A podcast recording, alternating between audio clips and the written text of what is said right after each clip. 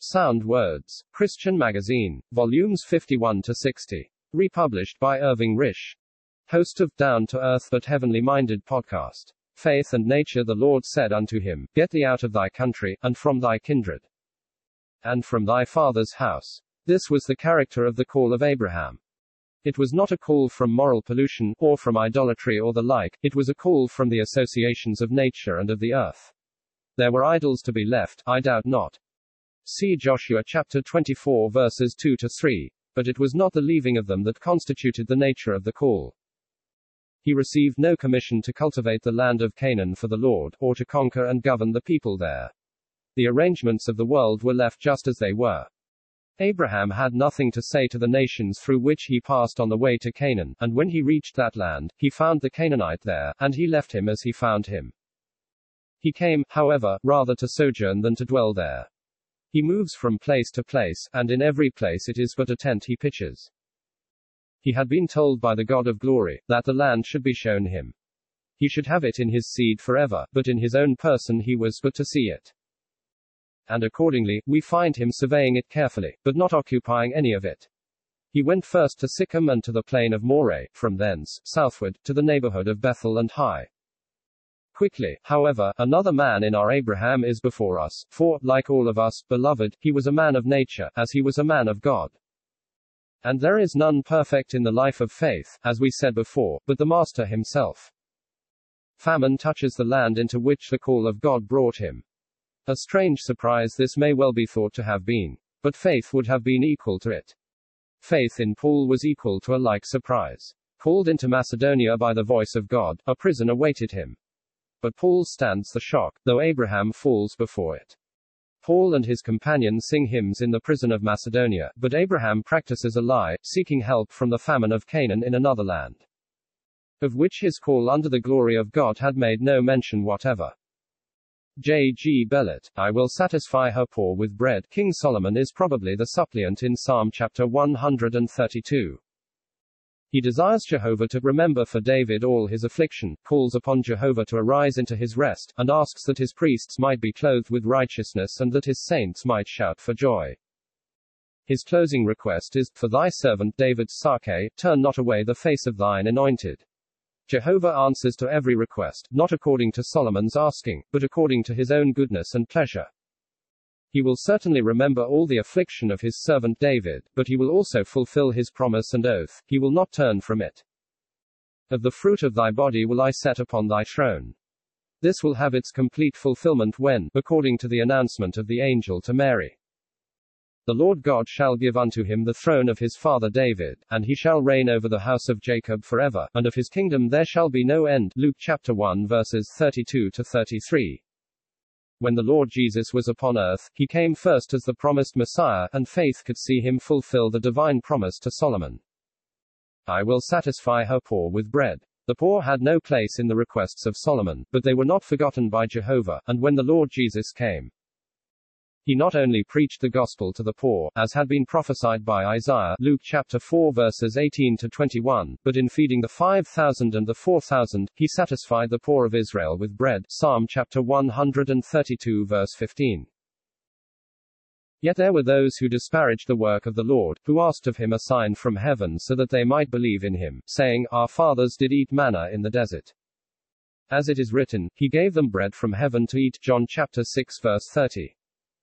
31. They virtually said, Your feeding of the 5,000 is a small matter compared with what Moses did in supplying Israel with manna in the wilderness. To this the Lord replied, Verily, verily, I say unto you, Moses gave you not that bread from heaven, but my Father giveth you the true bread from heaven. For the bread of God is he which cometh down from heaven, and giveth life unto the world. John chapter 6 verses 32 to 33.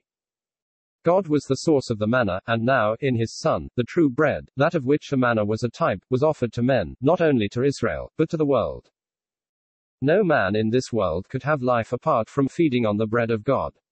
He was the bread that God supplied, but also the one who satisfied and delighted the heart of God. Christ himself was the bread of life, the living bread, who brought life to men, an entirely new kind of life, the eternal life that was with the Father, and a life that death had no claim on. Whoever ate of this bread would live forever, not in the conditions of man after the flesh, where sin dominated all, but in a scene of love where everything is for the pleasure of the Father and the Son. To make this life available to all, the Son of God must enter into death. He has died, and life is obtained by feeding upon his death. As we eat the flesh of the Son of Man and drink his blood, the soul partakes of the life, the affections, and all that was manifested for us in that wonderful death.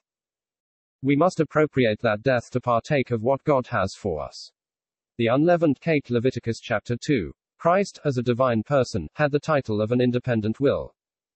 The Son quickens whom he will, but he came to do his Father's will. His will was obedience, sinless therefore, and perfect. Leaven, in the word, is the symbol of corruption, the leaven of malice and wickedness. In the cake, therefore, which was to be offered as a sweet savor to God, there was no leaven where leaven was. It could not be offered as a sweet savor to God. This is thrown into relief by the converse. There were cakes made with leaven, and it was forbidden to offer them as sweet savor, an offering made by fire.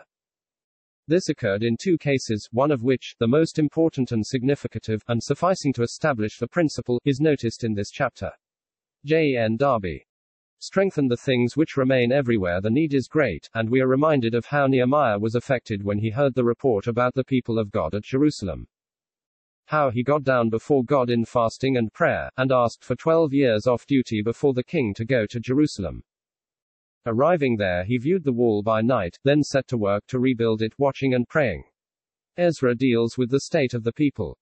Having learned for himself from God's word, he sought a right way for all who were with him. Those who trembled at the word of the God of Israel assembled at Jerusalem, God's center for his earthly people, no other place of meeting would do.